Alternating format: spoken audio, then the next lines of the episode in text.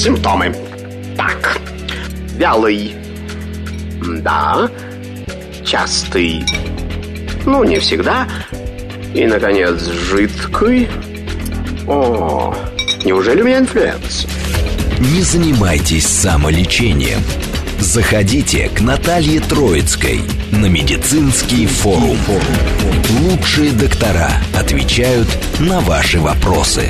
Программа предназначена для лиц старше шестнадцати лет. Всем добрый день, это Медицинский форум открывается. С вами Наталья Троицкая, рада всех приветствовать. Тема на самом деле касается практически каждого, да не то что практически каждого, от нуля и до бесконечности. Это по возрасту, друзья мои, будем говорить о совместимости лекарственных препаратов, о взаимодействии, между прочим, как, чего принимать можно вместе, чего нельзя.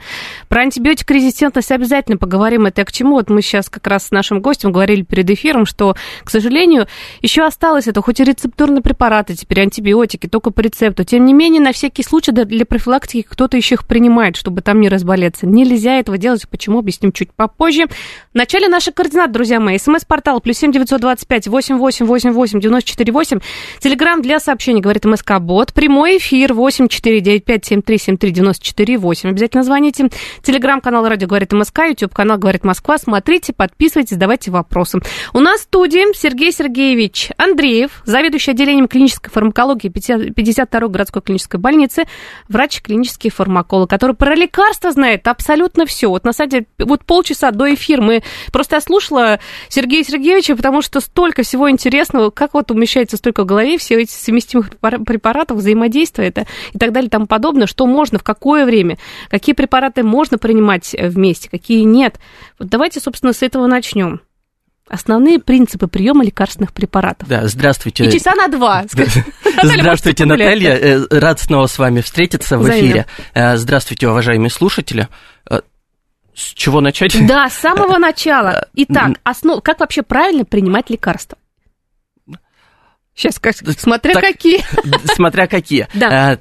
В первую очередь, так, как написано в инструкции по медицинскому применению. Эх, если бы мы читали эти инструкции, которые иногда... Кстати, чем длиннее инструкция, чем, тем безопаснее препарат, вот, да или нет? А, чем длиннее истор... инструкция, тем лучше препарат изучен. Ага. Поэтому глобально ваше мнение абсолютно правильное.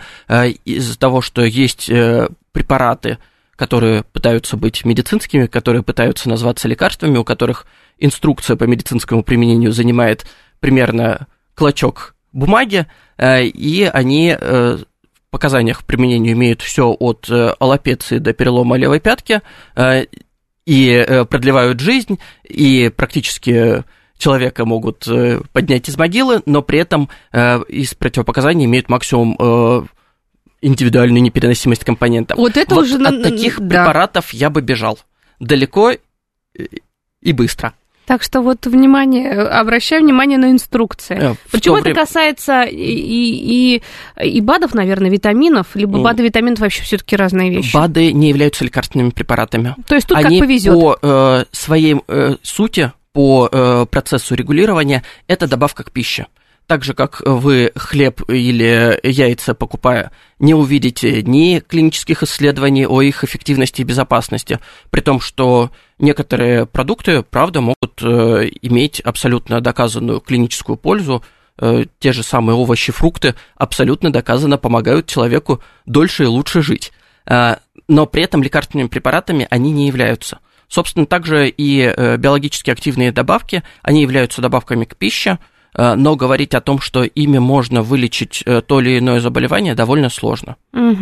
Ну, собственно, месяц назад вы встречались с Евгенией Геннадьевной Медведовской, моей коллегой, и упоминали о том, что все-таки БАДами вылечить анемию невозможно. Абсолютно. Для лечения, так же, как и невозможно вылечить, поедая сырую печень, телятину или гречневую кашу, кто-то когда-то рекомендовал, или гранатовый сок, невозможно вылечить настоящее серьезное заболевание с помощью биологически активной добавки или просто добавки к пище. А вот, кстати, навредить можно, если в неуемных дозах принимать просто большие количества да. чего угодно. Навредить можно. Лет десять назад из обращения, это не в России, угу. была изъята аюрведическая добавка, якобы для помощи печени. Так. Ее замечательно люди, которые имели проблемы с печенью, в том числе, например, злоупотребляющие алкоголем, принимали.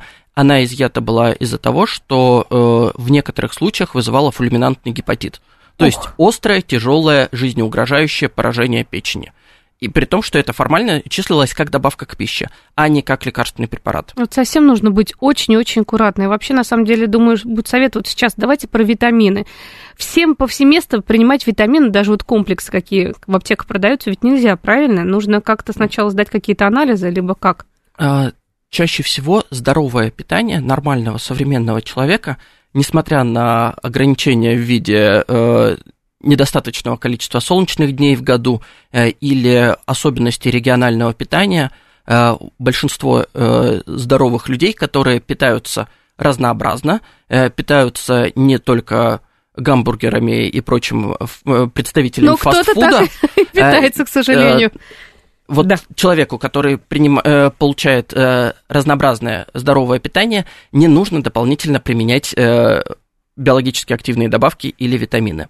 Если же есть конкретный дефицит, доказанный э, того или иного витамина, минерала, э, того же железа э, или э, витамина D, который достаточно э, плохо у нас э, в популяции с ним, или э, на большой территории России есть дефицит йода, э, мы, к сожалению, не можем э, все время получать из морепродуктов э, препараты йода, э, тогда при доказанном дефиците йод нужен. Если же, или друг, да. любой другой э, микро- или макроэлемент, э, поливитаминные комплексы, к сожалению, э, ну, есть давняя шутка среди клинических фармакологов, в частности, витаминно-минеральные комплексы очень хорошо делают одно, они повышают стоимость разовой порции мочи. Ну, тут хочешь, с одной стороны, а... посмеяться, а с другой стороны, мы вот верим, что при, принимаем витамины в течение, там, не понимаю, осенне-зимнего периода и абсолютно здоровые благодаря этому. Лучше потратить деньги на килограмм апельсинов, яблок, киви, любых овощей, фруктов, какие человеку больше нравятся по вкусу, запаху, личным предпочтениям, и съедать три-пять порций овощей и фруктов в день, не считая картошки и бананов, естественно, это приносит гораздо больше пользы, чем прием вот, горсти витаминно-минеральных комплексов. Тем более, некоторые витамины между собой несовместимы, хотя предполагается, что их одну таблетку в день выпил, восполнил все. Ну, это такой маркетинговый ход, получается, да, компания, да. Что вот тут прямо все витамины для вас, а в итоге там что там тебе усвоится? И во многом... Вспоминая э, проблему дефицита железа, э, например, в наиболее распространенных э, витаминно-минеральных комплексах э, разовая доза железа э, восемь, десять, двенадцать миллиграмм, в то время как необходимая суточная должна составлять э, порядка десять раз больше. Вот так вот. десять капсул в день э, витамины никто не хочет принимать. Ни в коем случае. А иначе э, мы не получим э, необходимую дозу железа для того, чтобы ликвидировать его дефицит. Вот так вот, все индивидуально, даже витаминов касается в том числе, ну и БАДов. Но, в принципе, вот совместимость лекарственных препаратов, как их проверить? Например, ситуация. У человека есть сахарный диабет, у человека, например, есть сердечно-сосудистое какое-то заболевание, да, мерцательная аритмия, либо повышенное артериальное давление, да. Что, как? Потому что тут, я понимаю, что сейчас вот слушатели могут подумать, так, сейчас я перечислю список лекарственных препаратов, что можно, что нельзя. А иногда еще, например, хеликобактер пилори лечит, например, а это очень частое явление, проблемы с желудком, и препаратов получается в день, например, до десяти наименований. Как вот это все совместить правильно? А... И как это понять, как это сделать? Вычитывать инструкции? Относ... Я думаю, что каждому э, слушателю, особенно без медицинского образования, э, прочитать э, и просчитать всю совместимость э, десяти э, лекарственных препаратов невозможно. Э, даже хорошие клинические фармакологи вряд ли э, точно предскажут путь каждой молекулы препарата, э, если вы применяете пять их. А уж более, э, скорее всего, это будет просто невозможно сделать. Mm-hmm. А, но для того, чтобы уменьшить вероятность межлекарственных взаимодействий, особенно нежелательных межлекарственных взаимодействий, для врачей написаны специальные методические рекомендации, есть э, клинические рекомендации и по сахарному диабету, и по фибрилляции предсердий, она же э, часто скорее э, известна как э, мерцательная аритмия, близкие друг к другу состояния, э, по гипертонической болезни, по ишемической болезни сердца. Э, есть э, клинические рекомендации, которые основываются на качественных, хороших исследованиях, э, и есть э, в них же разделы про э, типичные э, коморбидные состояния, например, сочетание гипертонической болезни и сахарного диабета. Так. И на основании этих исследований и этого э, состояния конкретного сочетания у конкретного пациента э, есть рекомендации о том, какие препараты будут предпочтительными, какие э, будут уходить на второй, на третий план, угу. э, и в том числе э, есть рекомендации о том, кого лучше не сочетать. Поэтому слушателям, наверное, скорее стоит э, сказать своему врачу о том, э, что он принимает в очередной прием. Причем э, сказать обо всех лекарственных препаратах, э, из-за того, что у нас бывают люди, которые очень любят лечиться, э, и пришли к терапевту, он выписал три таблетки, пришли к неврологу еще три таблетки, э, к физиотерапевту две мази и геля, к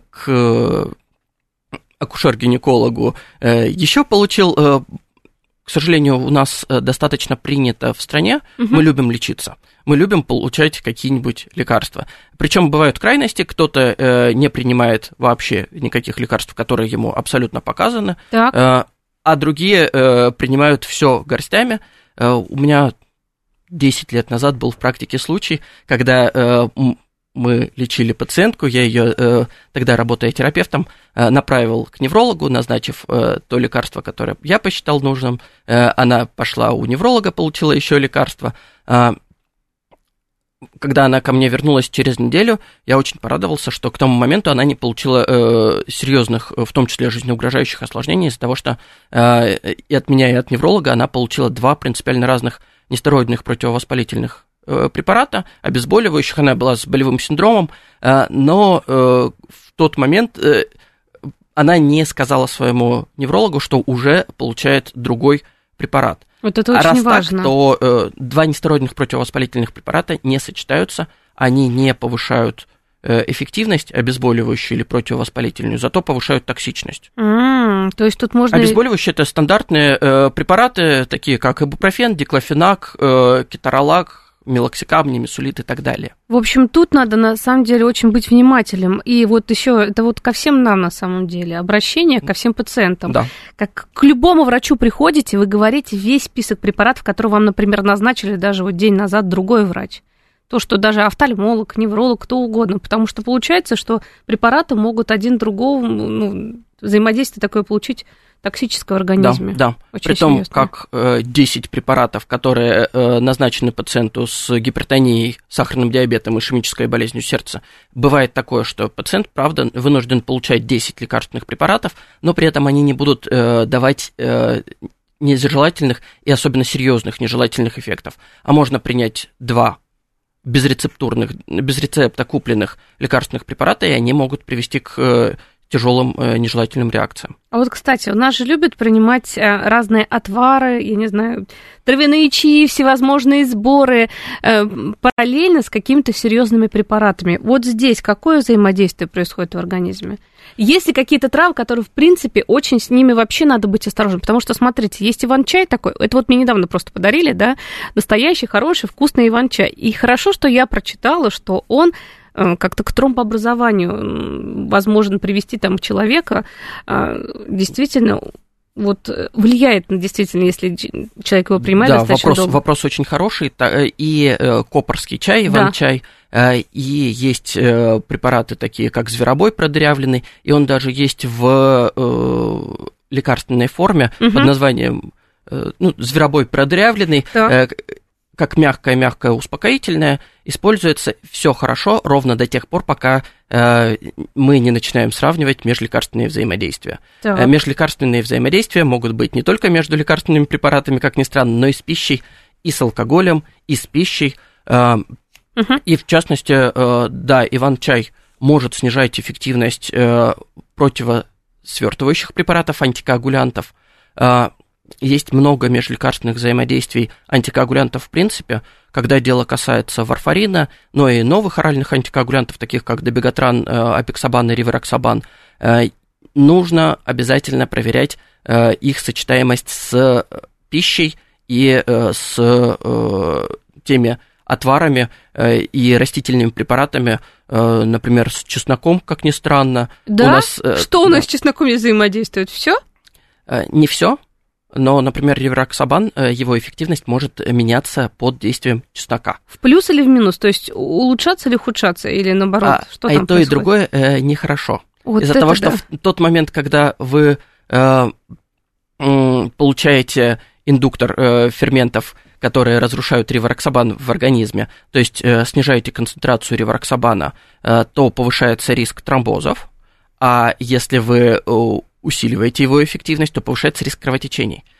Препараты, так называемые с узким терапевтическим индексом, ну, туда относятся в первую очередь антикоагулянты, противосудорожные, некоторые антимикробные препараты. Мы не хотим добиваться ни слишком высоких концентраций, ни слишком низких концентраций, потому что концентрация ниже нужной мы получаем клиническое не, не улучшение, да. отсутствие терапевтического эффекта, а при даже небольшом повышении э, концентрации над э, терапевтической э, мы можем получить э, выраженные побочные эффекты. Вот так вот. Грейпфрутовый сок я еще... Грейпфрутовый вот... сок. Да, да, помню, вот что... Грейпфрутовый сок, зверобой продырявленный, крапива, э, копорский чай, чеснок. Э, и этот список довольно большой. Угу. Также тут... и с алкоголем. Алкоголь, Алкоголь тоже вообще... взаимодействует с, э, меж, э, с лекарствами. А вот смотрите, такой момент, Сергей Сергеевич, есть, например, ну вот праздник какой-то, да, человек а, хро- с хроническими заболеваниями, те же, например, статины, либо, не знаю, еще что-то, какие-то препараты серьезные принимают в течение всей жизни. Ну как ему вообще, что ли, бокал шампанского у него выпить или вина? Просто полный запрет, либо это как-то нужно сделать так... Э, Я не знаю, как. как. Да, вопрос хороший, интересный. Смотрите, с одной стороны, Всемирная организация здравоохранения на сегодняшний день говорит о том, что нет безопасных доз алкоголя. Любая доза алкоголя может приводить, и нет, по крайней мере, протективных доз алкоголя. То, что раньше говорили, бокал красного да, вина да, да. снижает уровень холестерина, содержит ресвератрол, который является антиоксидантом. На сегодняшний день таких рекомендаций нет. Угу. Алкоголь лучше... всегда вреден, в любом количестве. Он может приводить к... Он есть в организме.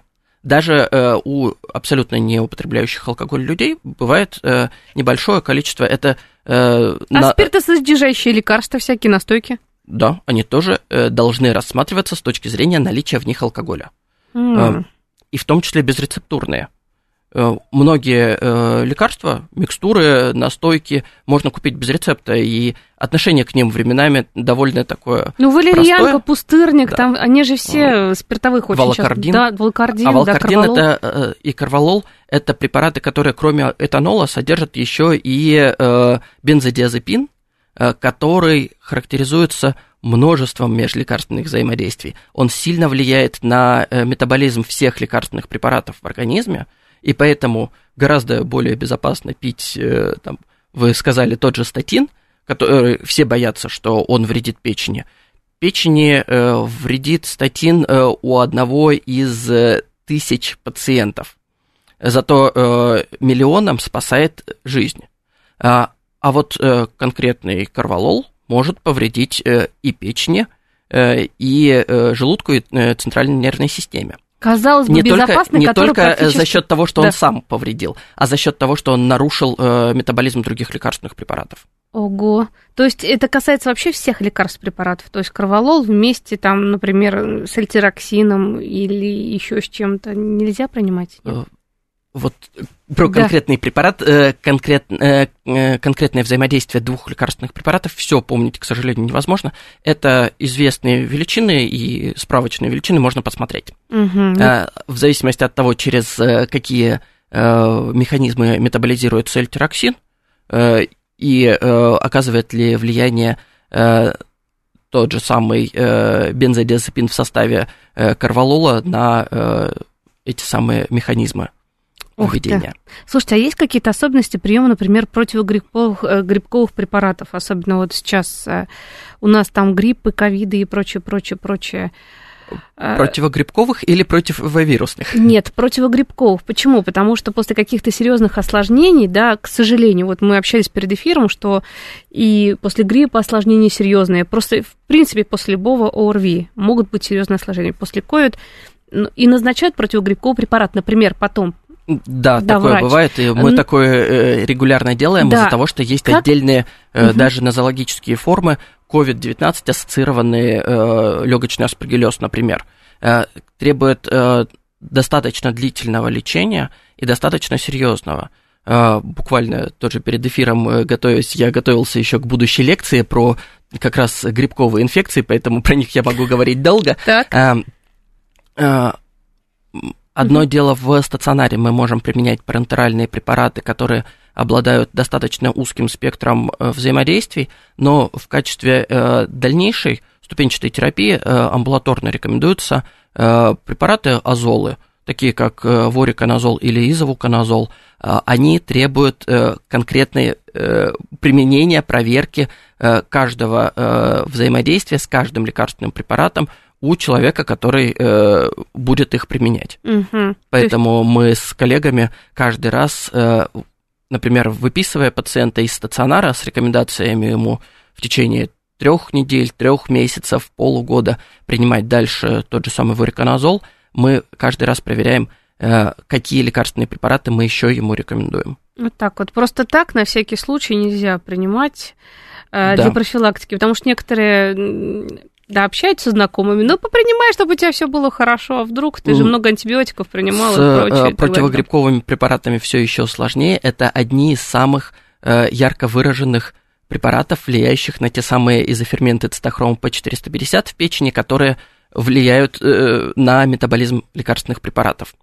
Если препарат метаболизируется этими ферментами, то что профилактически, что в лечебном режиме, принимая э, противогрибковые препараты, э, можно получить довольно широкий спектр нежелательных взаимодействий. Ух ты. Да. Наверное, вернемся к алкоголю. А, да, к алкоголю чуть-чуть попозже, потому что тут антидепрессанты у нас замаячили. СМС-сообщение плюс семь девятьсот двадцать пять восемь восемь восемь восемь девяносто четыре восемь.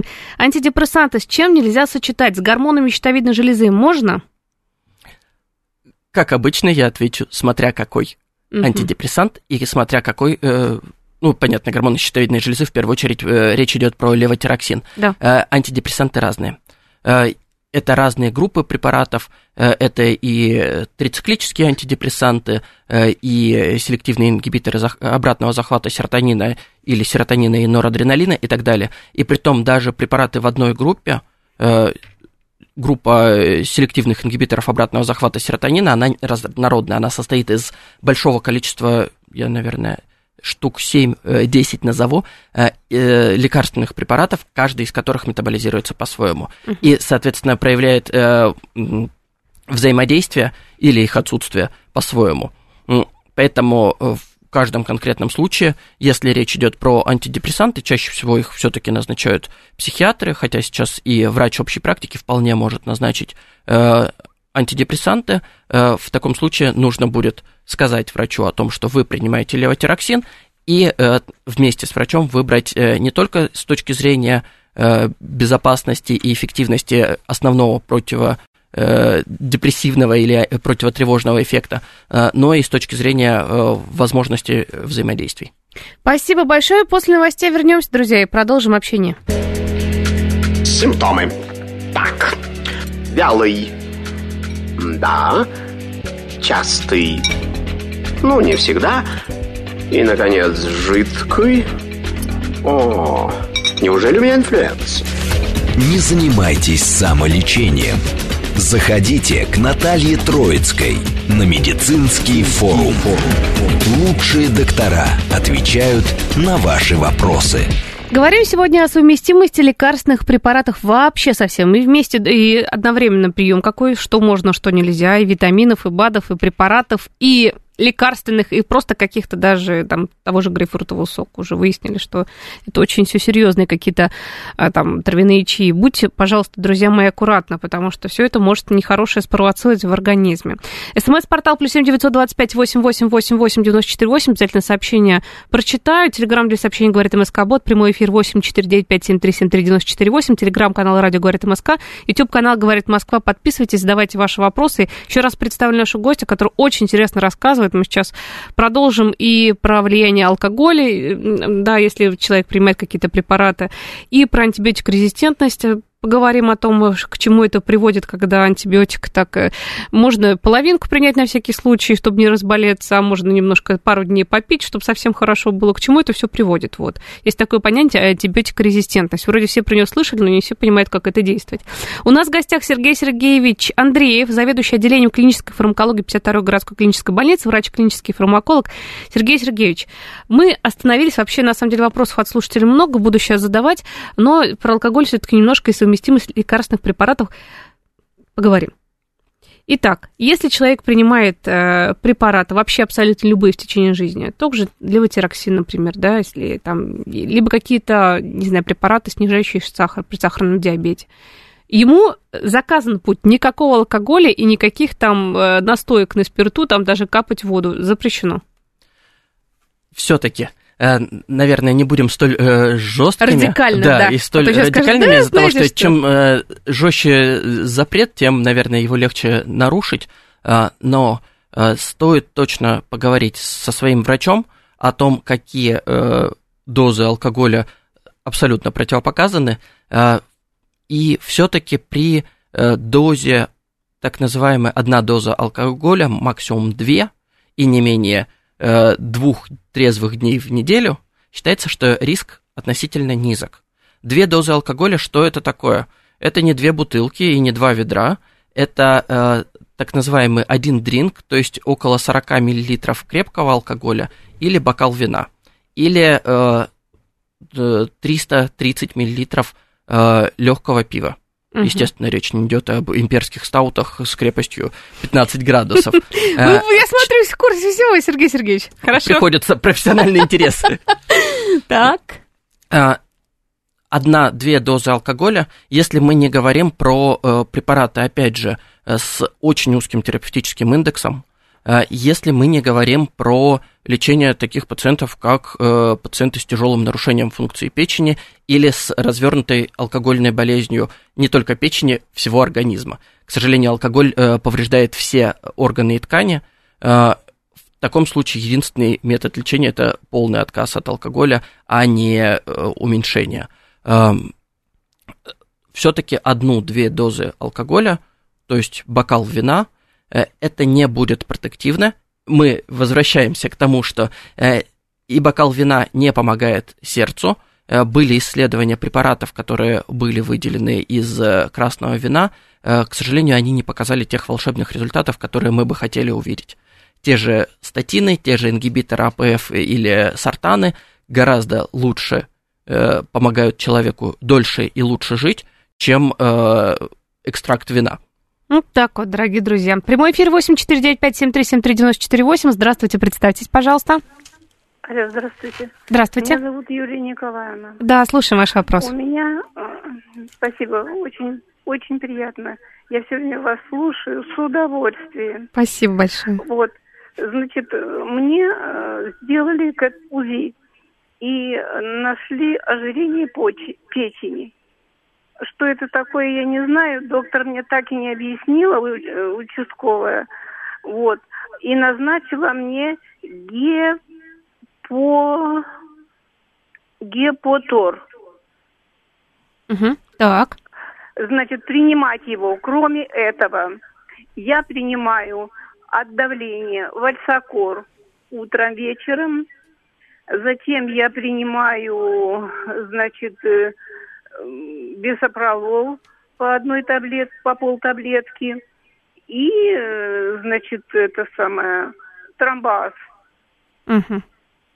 Вот эти лекарства я принимаю. Но я, у меня случилась беда, значит, еще одна. Я похоронила недавно сына, и на этой почве давление высокое было, и лопнул сосуд в глазу, и я теперь не могу читать. Я сейчас, меня определили в институт глаза, там будут мной заниматься, но я не смогу вот прочесть здесь, а по соседям ходить. У меня никого нет, кроме маленькой внучки. Юлия Николаевна, сил вам, сочувствуем очень, держитесь. Мы сейчас по поводу лекарственных препаратов сейчас с Сергеем Сергеевичем обсудим, да, вы все записали уже? Да. Как вот тут все сочетается, как правильно все принимать, чтобы да. не навредить? Юлия Николаевна, в первую очередь, объяснение краткое, наверное, не видел этого заключения, но, судя по всему, вам диагностировали неалкогольную жировую болезнь печени. Это довольно доброкачественное состояние, ну и, собственно, от него назначили препарат из так называемой группы гепатопротекторов. Из тех препаратов, которые вы принимаете, я не вижу поводов волноваться, поводов того, что они могут вызвать какие-то тяжелые нежелательные реакции, и глобальных межлекарственных взаимодействий нет между этими препаратами. Вместе одновременный прием можно? Они вот, совместимы. Как, они совместимы. Ну, вот это самое главное. А, СМС-сообщение э, так, такое. Так, так, так. Гинеколог назначила гормональный препарат Анжелик. Э, с чем нельзя при, применять эти гормоны? Пью одновременно омегу три и дэ три и плюс бенилол. Вот тут вот такой интересный вопрос. Да, Столько интересный препарат, вопрос. Да? С чем конкретно нельзя эти э, препараты применять? Э, достаточно большой список, поэтому э, лучше уточнять конкретно. Э, но с э, омега три, э, витамином D и небивалолом, действующее вещество указанного лекарственного препарата, э, нет э, данных о том, что они глобально неблагоприятно взаимодействуют. Поэтому применять такие э, препараты, если вам их назначил врач, можно вместе. Угу, отлично. Следующий звонок, следующий вопрос. Здравствуйте, представьтесь, пожалуйста, как вас зовут? Здравствуйте, Светлана Васильевна, Подмосковье. Спасибо за тему передачи, очень важная, очень нужная. А вопрос у меня такой. Вы знаете, врач, назначая большое количество лекарств, еще дает АМЕС. Он, он, она говорит, что она снимает все вот побочные явления. И второй вопрос. Могли бы вы что-нибудь сказать о гинкго билоба? Вот в, в, компле, в поливитаминах компле, комплевит, что ли, как это называется, там гинкго билоба. И вот у меня приятница говорит, что это очень важно, и она покрывает очень много нужных веществ. Спасибо. Угу, спасибо большое за вопрос, Светлана Васильевна. Да, Светлана Васильевна, спасибо за вопрос. Омепразол, действующее вещество препарата АМЕС, препарат, который может назначаться профилактически у пациентов, у которых высок риск повреждения слизистой желудка. Обязательно нужно учитывать, есть ли у пациентов эти факторы риска. Угу. Часто, самые частые факторы – это возраст старше шестидесяти пяти лет, прием других лекарственных препаратов, таких как упомянутые нами раньше нестероидные противовоспалительные препараты, прием антикоагулянтов, глюкокортикостероидов и прочее. Если такие препараты есть, и если риск кровотечения из верхних отделов желудочно-кишечного тракта есть, то тогда омепразол показан. Он нужен, он защищает слизистую желудка. Просто так его применять без симптомов, без наличия предикторов факторов риска тоже не стоит, потому что, как и любой лекарственный препарат, мы с этого начали, мы этим, я думаю, что и закончим, да. или не успеем закончить, имеет спектр своих нежелательных реакций, межлекарственных взаимодействий, поэтому это не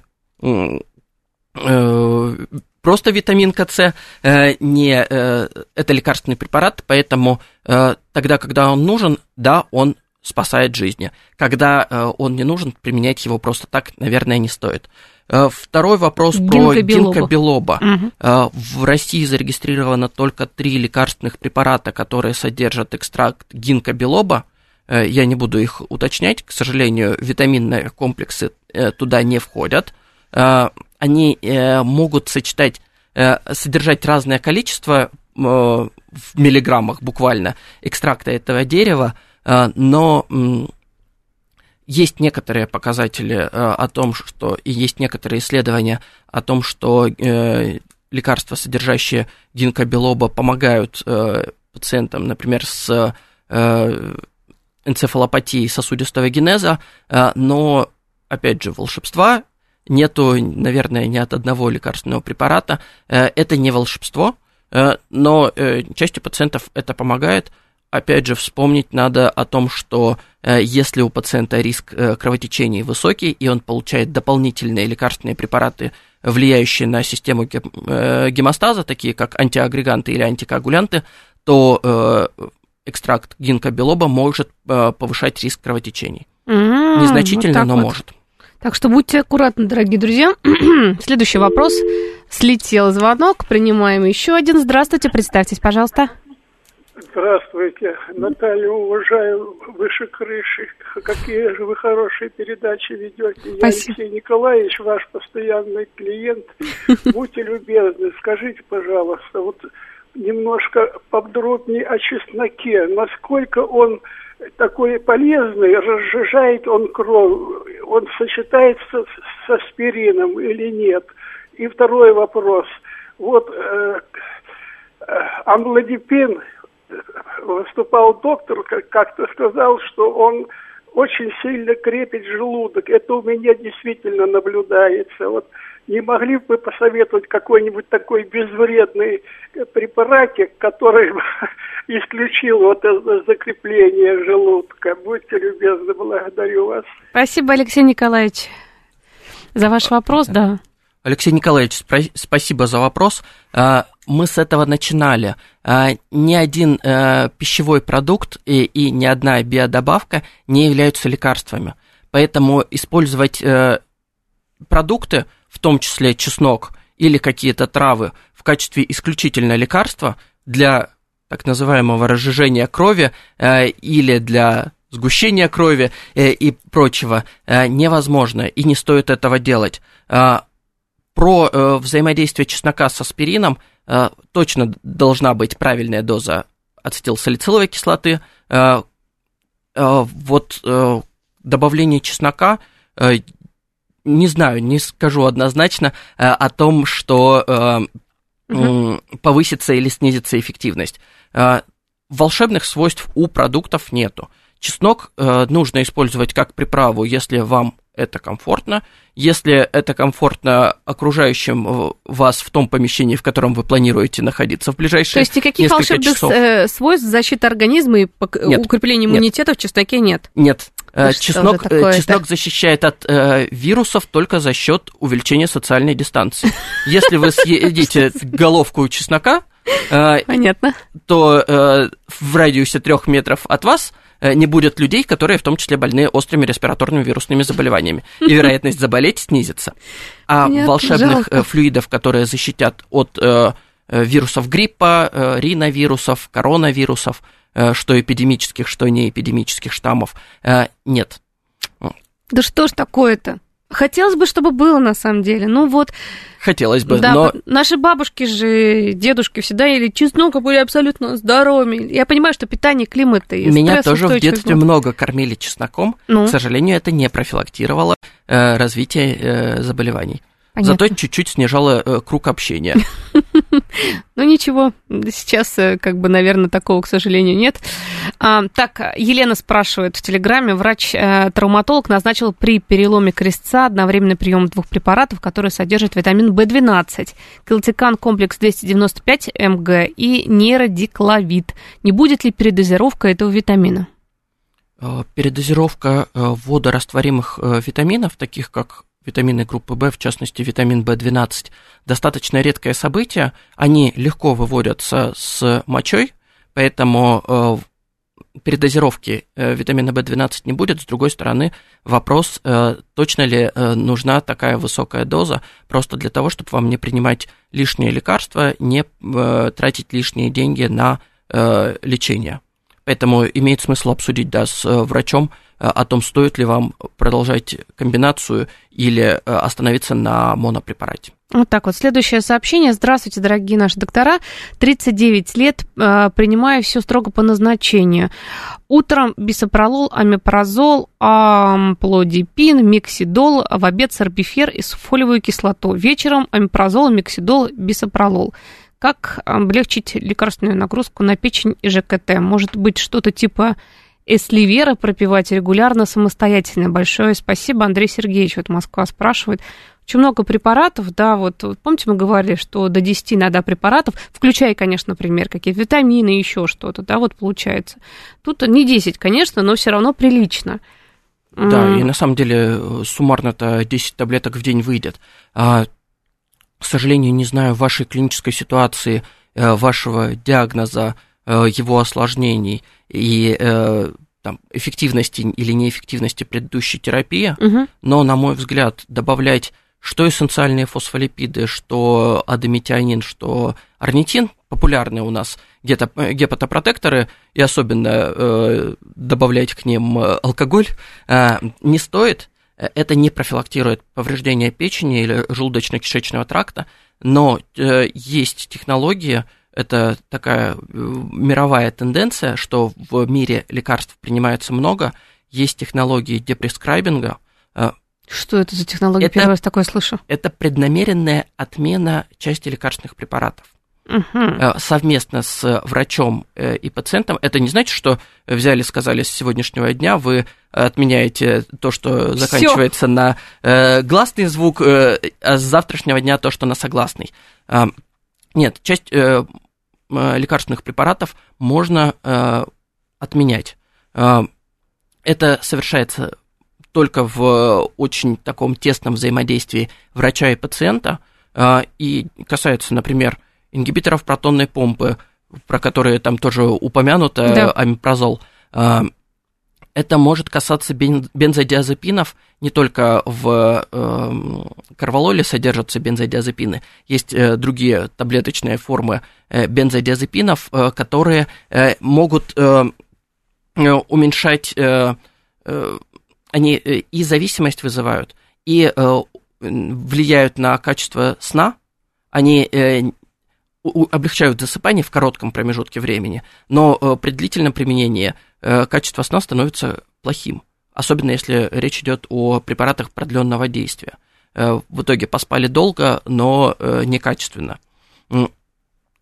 И когда пациент принимает такие препараты годами, отказаться от него в один день невозможно, и есть схемы потихоньку, постепенного, медленного, но тем не менее отказа от или снижения доз таких лекарственных препаратов. В частности, вот в представленном случае можно обсуждать, опять же, с лечащим врачом или уменьшение э, кратности применения омепразола до раза в сутки, если сейчас нет э, активной язвы э, или недавнего желудочно-кишечного кровотечения. Э, можно уменьшить кратность применения бисопролола, потому что он все-таки э, суточного действия, и можно принять его раз в сутки, если это э, позволяет э, вот, да. клиническая ситуация конкретная, из-за того, что бывает, э, все-таки мы разные, и метаболизм у нас чуть разный, э, и э, однократный прием в сутки может вызвать чуть больше побочных эффектов, и поэтому разделен э, прием э, того же бисопролола на два применения. Можно пробовать э, уйти от э, э, упомянутого миксидола.